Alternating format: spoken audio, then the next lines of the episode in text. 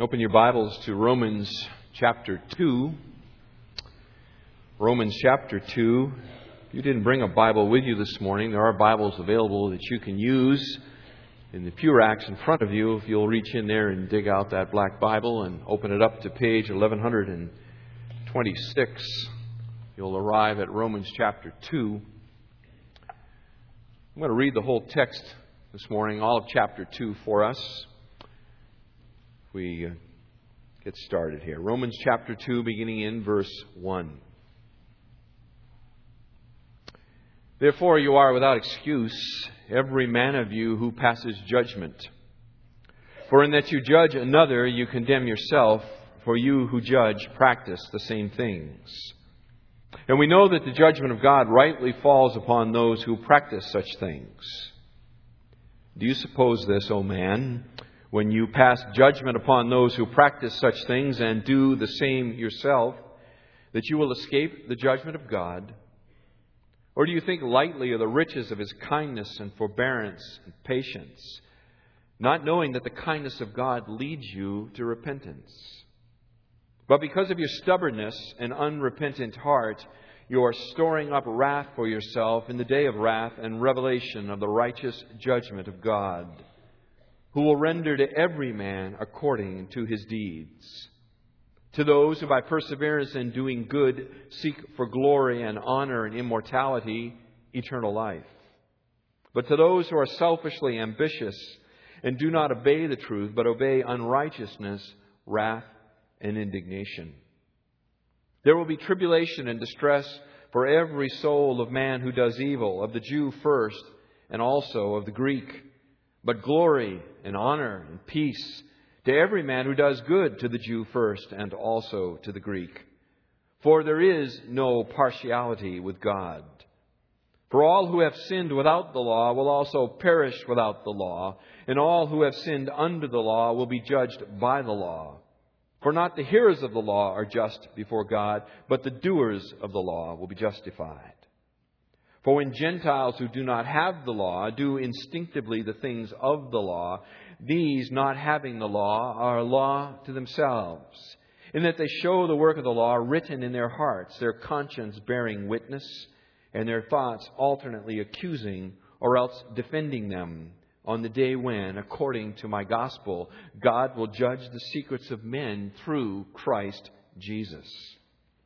But if you bear the name Jew and rely upon the law and boast in God and know His will and approve the things that are essential, being instructed out of the law, and are confident that you yourself are a guide to the blind, a light to those who are in darkness, a corrector of the foolish, a teacher of the immature, having in the law the embodiment of knowledge and of truth, you therefore, who teach another, do you not teach yourself? You who preach that one should not steal, do you steal?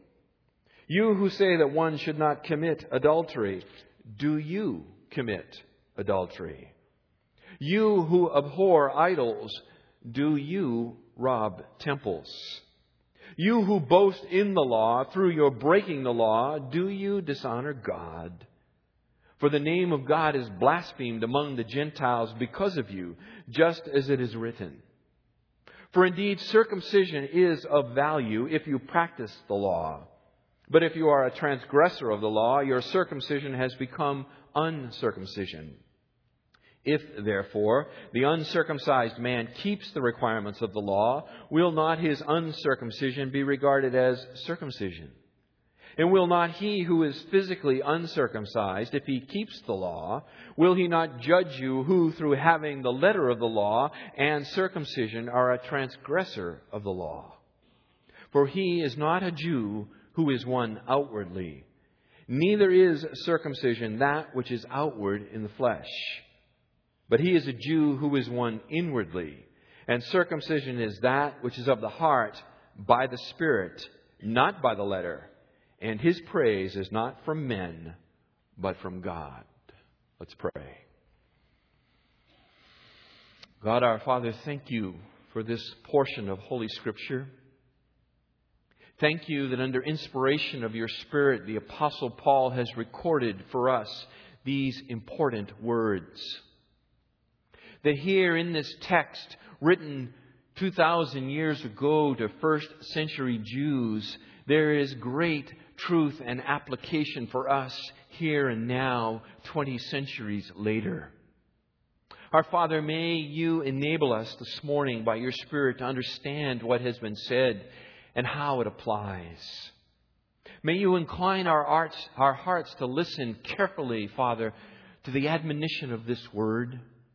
May you examine our hearts and reveal to us any pocket of unbelief that by your Spirit we might forsake it and embrace wholly the Lord Jesus Christ. Honor yourself, Father. Glorify yourself. Magnify your name through the preaching of your word. Amen.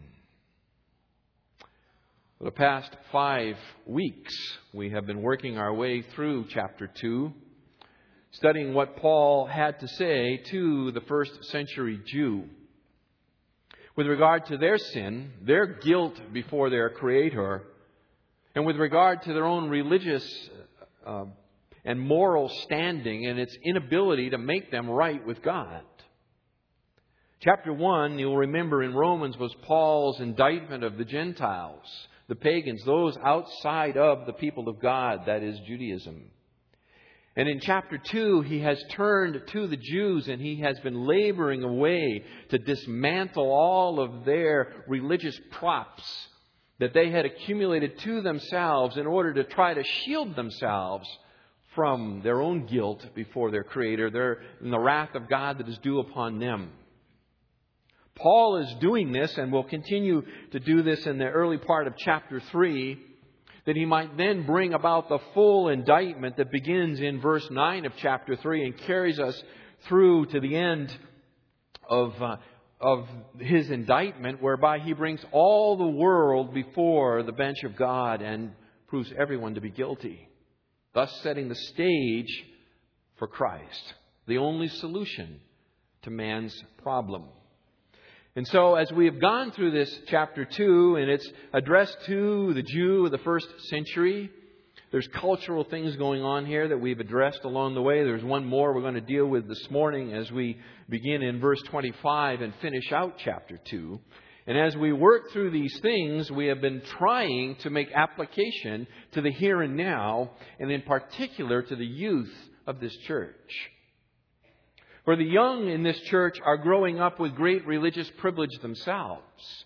You are growing up among the people of God. You have been exposed to the treasures and riches of the Word of God. You have had the benefit of Christian parents and a community of believers, much like the Jew of the first century, and yet for all of your advantages, you too must understand your need for a personal faith commitment to Jesus Christ.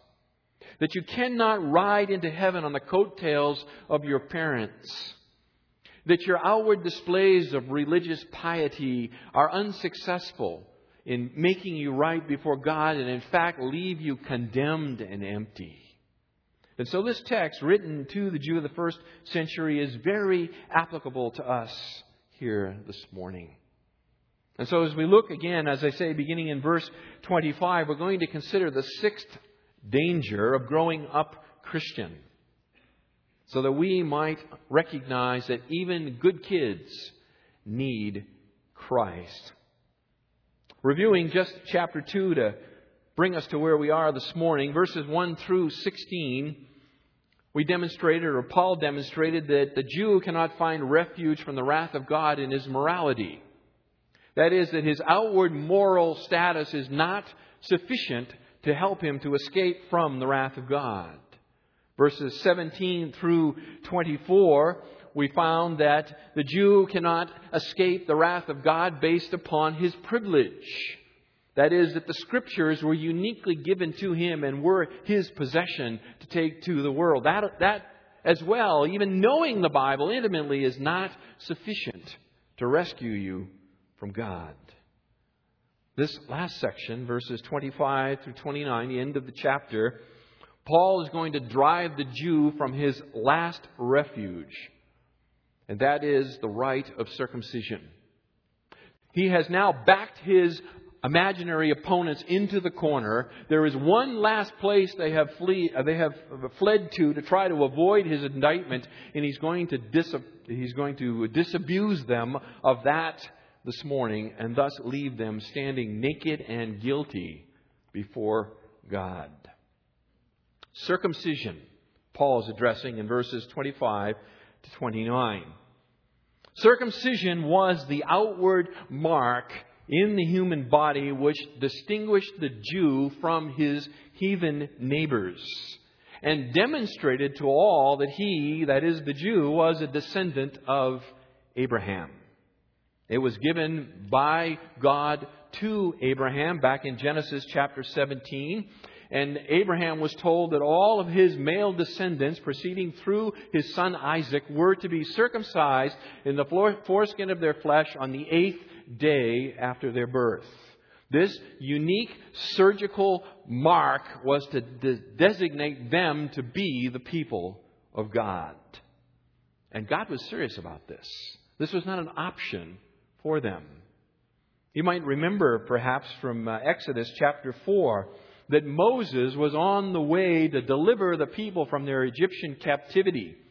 And he had some sons that he had not gotten around to circumcising. And so, in, because of his disobedience, God nearly slew the great lawgiver himself over this issue. God is, was very, very serious about circumcision. It was not an option. It was a requirement, a God given requirement. Circumcision was an illustration. It was an illustration that was enacted in the flesh in order to teach the Jew something. What it was designed to teach him was that human sin is deep within us and is passed on from generation to generation through the parents. Therefore, just as man's reproductive organ needed to be cleansed through circumcision in a far greater way, his heart needed to be cleansed through circumcision. It was this illustration carried in his flesh that the Jew was to thus recognize the need for the removal of sin from his body. Everywhere he went from his eighth day forward in life, for the rest of his life, he carried a mark that reminded him that sin was intimately a part of him and it must be cut out. It must be cleansed. The need to remove sin was the sign of what it meant to be a Jew. Paul is now going to address this subject. And he does it here in verses 25 and 29 with a very simple three point structure for us. And what he does in verse 25 is he makes his point. I've given you a handout where you can follow along. Verse 25, he makes his point, and his point is, is that circumcision will not save you. Circumcision will not save you. For indeed, circumcision is of value, he says, if you practice the law. But if you are a transgressor of the law, your circumcision has become uncircumcision. You notice verse 25 begins with the conjunction for, and what that indicates is that these verses are logically connected to that which has preceded. Paul has not changed topics here uh, into a completely different area. He is continuing his, his indictment of the Jewish nation. As I said, he's moved from their morality to their privilege with Scripture to now the rite of circumcision. They are all daisy chained together. And so this last aspect relates to that which has gone before. Paul is answering here, I believe, an imaginary opponent we talked about that weeks ago when we first began this section. It's called a diatribe, is the literary genre of this, in which Paul imagines a, a, an opponent who would be arguing against him, and he puts the opponent's uh, arguments forward and then answers them. He doesn't necessarily raise the question, but by his answer, you can, you can uh, figure out the question or the, uh, the opposition that he has been encountering. And so, what has been going on here is that Paul's imaginary opponent is beginning to feel the sting of the accusations.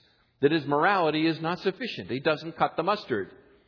That his receipt of the Scripture, his, his possession of the very law of God, the very oracles of the living God, is not sufficient either to make him right. And so he has one last bastion to run to called circumcision, and Paul is now attacking that.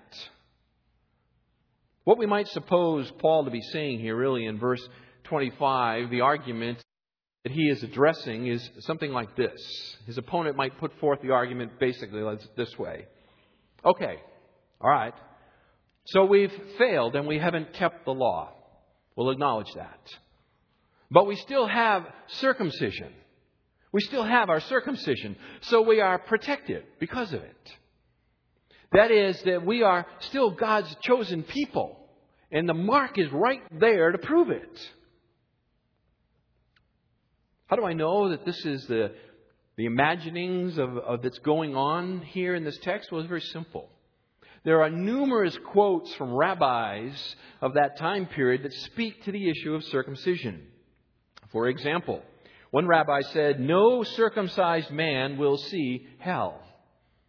Another rabbi said, Circumcision saves from hell. Another wrote, God swore to Abraham that no one who was circumcised should be sent to hell. And another one wrote, Abraham sits before the gates of hell and does not allow that any circumcised Israelite should enter there. So this is the background that's going on here. This is their refuge to which they have fled. The mark in the flesh is what will protect them from God. Religious ritual is this last safe haven and is the sixth danger that comes for growing up Christian the reliance on religious ritual to make you right before God. So Paul acknowledges. He acknowledges, for indeed circumcision is of value. He, he responds to his imaginary opponent. He says, You're right, circumcision is indeed valuable. Having been given by God as a sign of his covenant with us. Paul does not discount circumcision. He doesn't say it's of no value. He indeed acknowledges it is of value. But it is only of value if you demonstrate the faith of Abraham by means of keeping, present tense verb there, by the way, the Mosaic law. You demonstrate the reality of your faith in the God of Abraham and in his covenant promise that God gave him by keeping the law that was later given through Moses. That's how Paul ties it together. He acknowledges circumcision is a very valuable thing. If, if you have the faith of Abraham. The issue remains. It's the issue Paul raised back in verse 13 that it is not the hearers of the law who are just, but the doers of the law who shall be justified. That is, that the, the, val- the validity of your claim to a faith relationship with God comes by means of your external manifestation of your life. It's got to make a difference. It's got to change you. You can't just say you believe. Your words have to have substance. So, what about a Jew who is a transgressor of the law? Does his circumcision save him? Were the rabbis right or were the rabbis wrong? Well, Paul is going to argue here that if they are transgressors of the law, that is, if the Jew is a transgressor of the law, then they have in fact regrown their foreskins. That's kind of a literal translation. That they have become uncircumcised. That is, they have become like pagan Gentiles.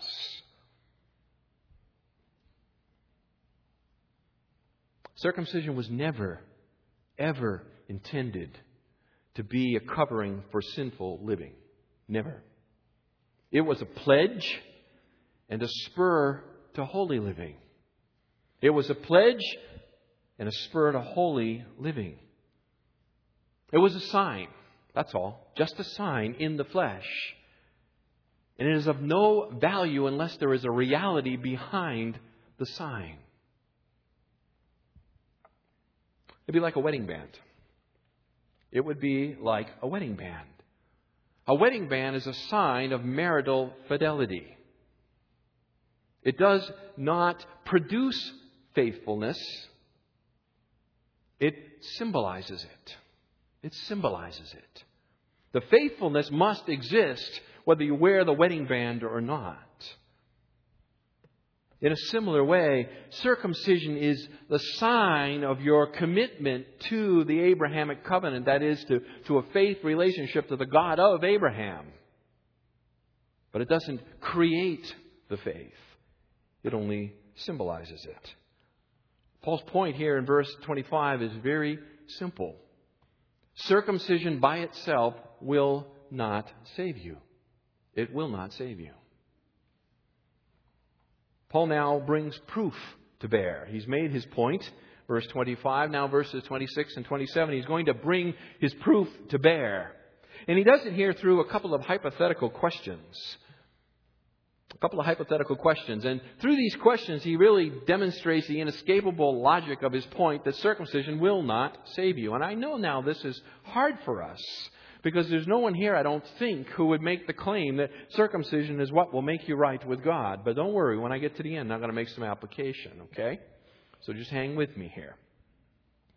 So Paul does, verse 26 and 27, he proves the point that he has just made, and he does it through, as I said, two questions. First question is, if a Gentile keeps the law, won't he be regarded as a covenant keeper? That's the gist of verse 26. If therefore the uncircumcised man keeps the requirements of the law, will not his uncircumcision be regarded as circumcision? That is, if a Gentile keeps the law, won't he be regarded as a covenant keeper? Now, grammatically, Paul uh, frames this question in verse 26 and the following question in verse 27 in a way that presupposes an affirmative answer, okay? So you can really turn these questions around and make them statements of fact. So the answer to the question is yes. It presupposes a yes answer, verse 26. If a Gentile keeps all the requirements of the law, he will be regarded as a keeper of the Abrahamic covenant. That is, he will demonstrate he has the faith of Abraham by his commitment to the law. Paul's second question Won't this Gentile covenant keeper be a witness against you or judge you who both know the law and are pledged to keep it but don't? Answer yes. Yes. Verse 27 And will not he who is physically uncircumcised, if he keeps the law, will he not judge you who, though having the letter of the law and circumcision, are a transgressor of the law? Yes, is the answer. What Paul has done here is shocking, is absolutely shocking to the Jewish people. Jewish tradition pictured them sitting in judgment on the pagan nations. The Jews believed that God would use them to judge the unbelievers of the world, the heathen of the world. And Paul has now here flipped it around and said there's going to be a role reversal here. A role reversal. That is, that the Gentiles are going to sit in judgment upon you. Because although you bear a surgical mark in your flesh, there has been no inward transforming reality.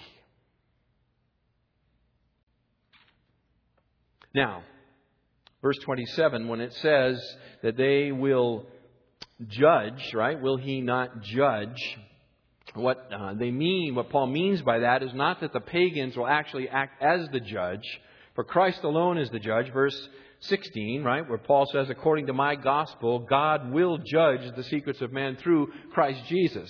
What Paul is really saying here is that the pagans will act as witnesses for the prosecution. That's the sense in which they will judge.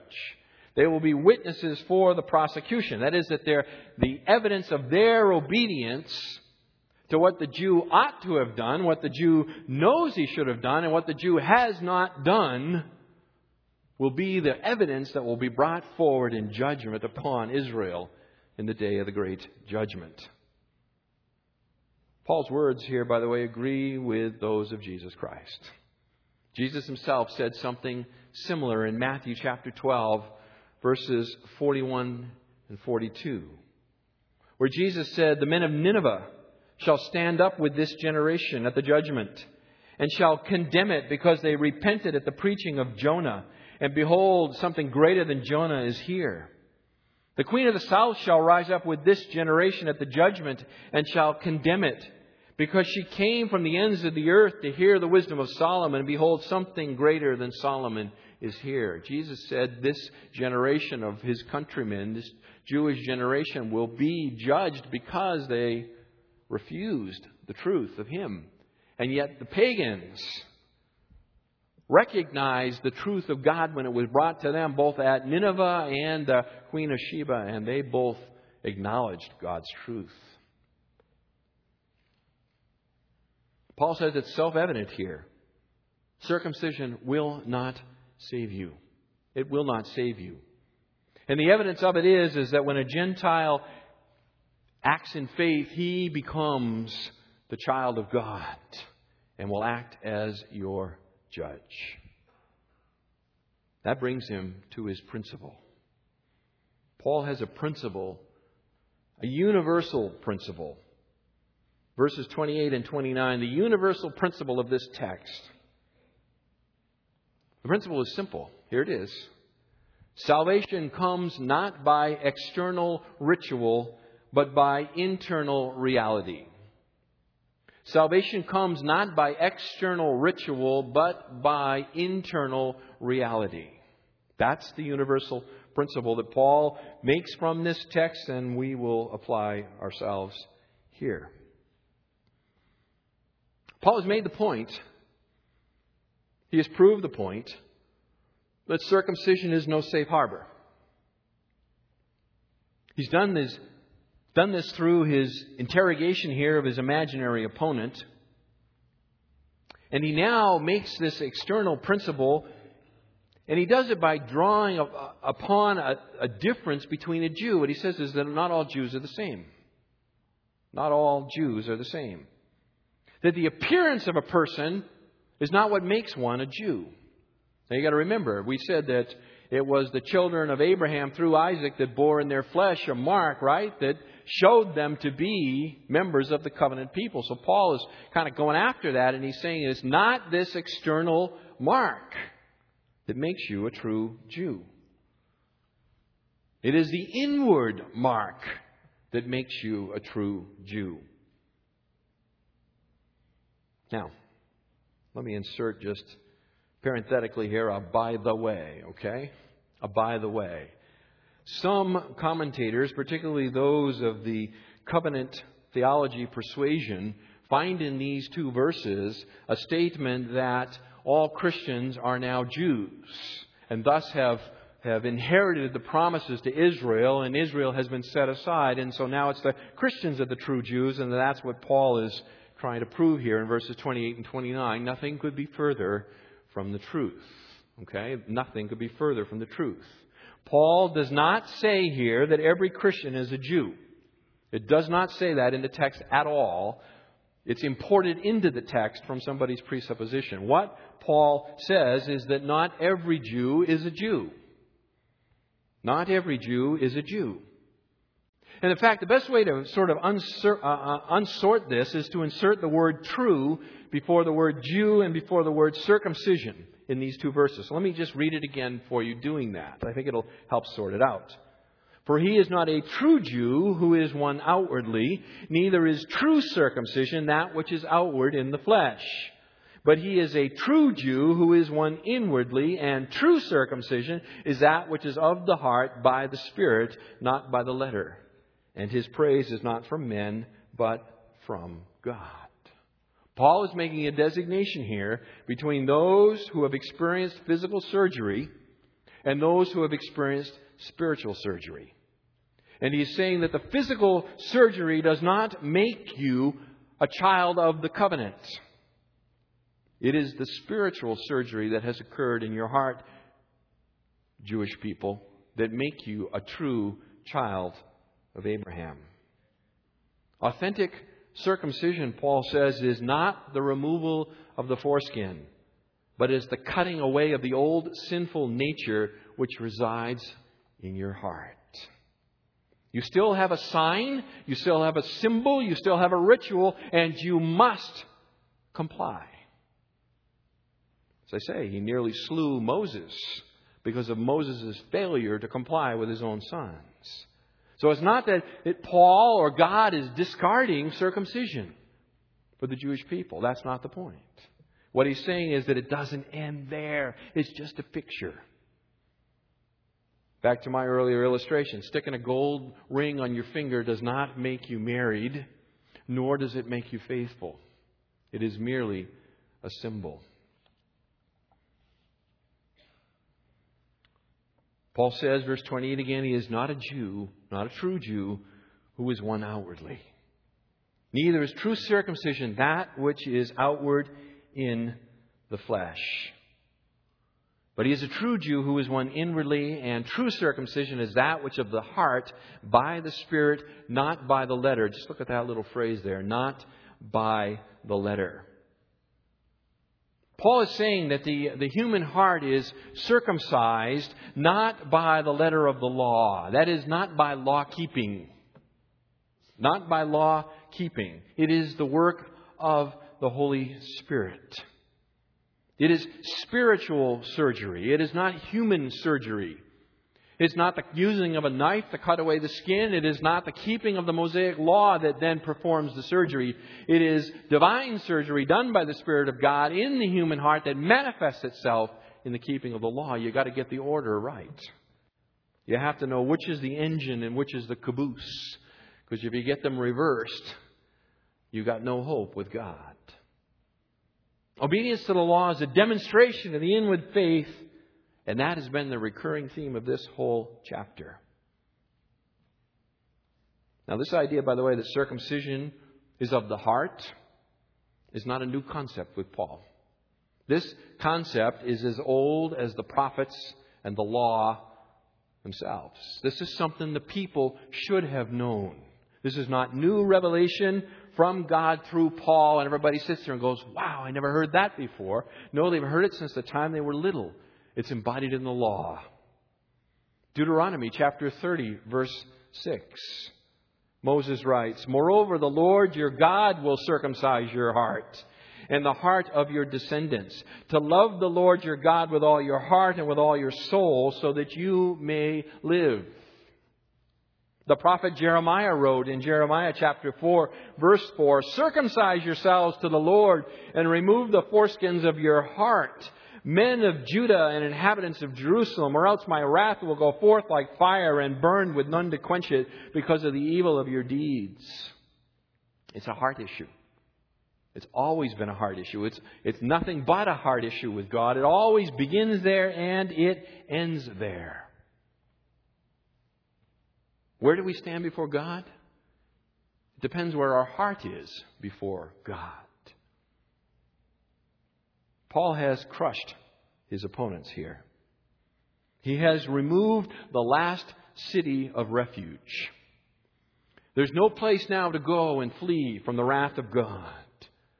He has put the Jewish nation on equal footing with the pagans of chapter 1. They have been brought down from their lofty position where they have placed themselves, thinking they were exempt from the wrath of God, and He has brought them right down to those of chapter 1. Everybody needs Jesus Christ. To the Jew first, and also to the Gentile. Well, how does this passage now relate to you and I? How do we relate Paul's dismantlement of first century rabbinic Judaism to you and I here in the 21st century? How do we tie this? How do we leap the bridges of time and bring this forward? What's the enduring lesson? I think part of the answer can be found in the Christian rituals of baptism and the Lord's Supper. This is a perfect day to preach this message, by the way, because we begin with an illustration and we will end with an illustration. I think it's baptism and communion are two significant ways to apply the truth that Paul has been talking about here. Both of these rituals were given by God to the church. And God cares very much whether we keep them or not. But like circumcision, they are merely external rituals. They are symbols that point to a greater reality that stands behind them.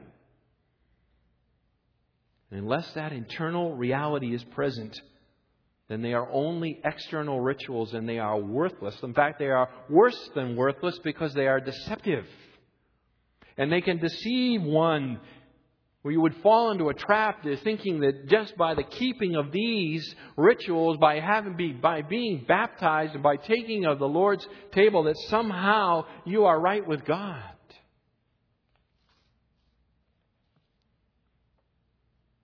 Salvation is for both Jew and Gentile. But it comes in only one way by the granting of a new heart, by the sovereign work of the Spirit of God, expressed through repentance and faith. That's Paul's message. By the Spirit, verse 29. This, by the way, was Jesus' message to Nicodemus in John 3. Do you remember that? Poor old Nicodemus was having a hard time figuring it out. No, I can't go in my mother's womb another time. What do, I, what do you mean, be born from above? Born again. You remember what Jesus said to him? Are you a teacher or the teacher of the Jews and you don't understand this? This is the basic stuff.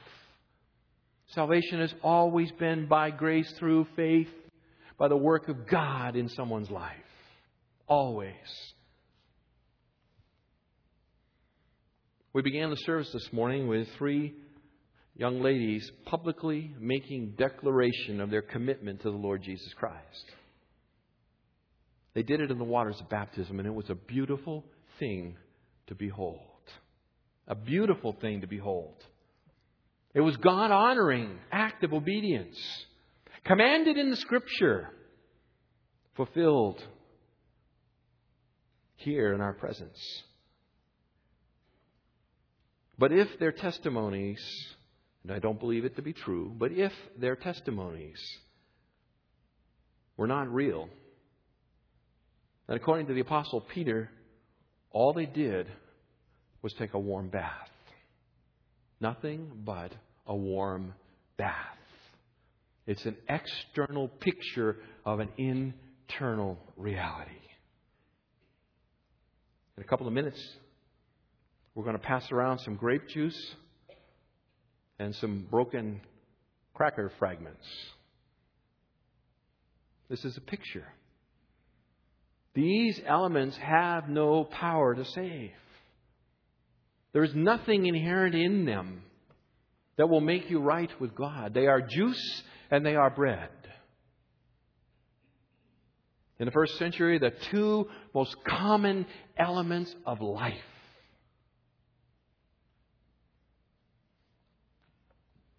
But they point to the one who gives real life. That's their value. That's their value. Jesus gave us this ritual so that we might remember His atoning sacrificial death on our behalf. By taking of the meal together, we celebrate the reality that based on our faith commitment to Him, that we have been made right with our Creator and we have been brought together in a fellowship of brother and sister, the body of Christ. We have been made one by the indwelling Spirit of God. The juice and the bread are full of meaning, pregnant with meaning for those who have experienced the reality that they symbolize. If you have embraced Jesus Christ by faith, in His sacrifice you believe is for you, that He died on that cross in your place. You believe that God raised Him from the dead the third day to demonstrate that His death was not for His own sin, but for yours. And you believe that, that God has placed upon Him your guilt, and it was punished there, and that His righteousness has now been credited to you like a robe. that now surrounds you if you believe. Then you're invited to partake. You're invited to partake.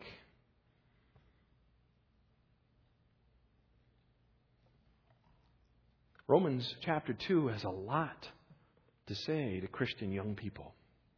A lot to say. It says that your morality is not going to make it.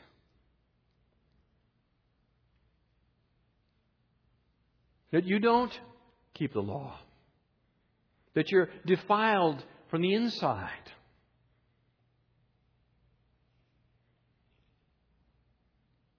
You deserve the judgment of God. Chapter 2 says that your religious privilege will not save. The fact that you are in a fellowship of believers in which the Word of God is held in such high esteem, in which it is taught so faithfully and regularly, and in which you have such tremendous knowledge in your head, it will not make you right with God. Not for a moment. Romans chapter 2 says that God has given ritual to His church, pictures to His church. Maybe you have participated in those pictures. Maybe you have been baptized. Maybe you partake of this meal together. Paul says, Do not for a moment think that will make you right with God. You could get wet every week. You could eat a whole tray full of it. It will do you no good. In fact, what it will do is ratchet up your condemnation. If there is no reality, the ritual has no value. These are the dangers of growing up Christian. He who has ears to hear, let him hear. Let's pray.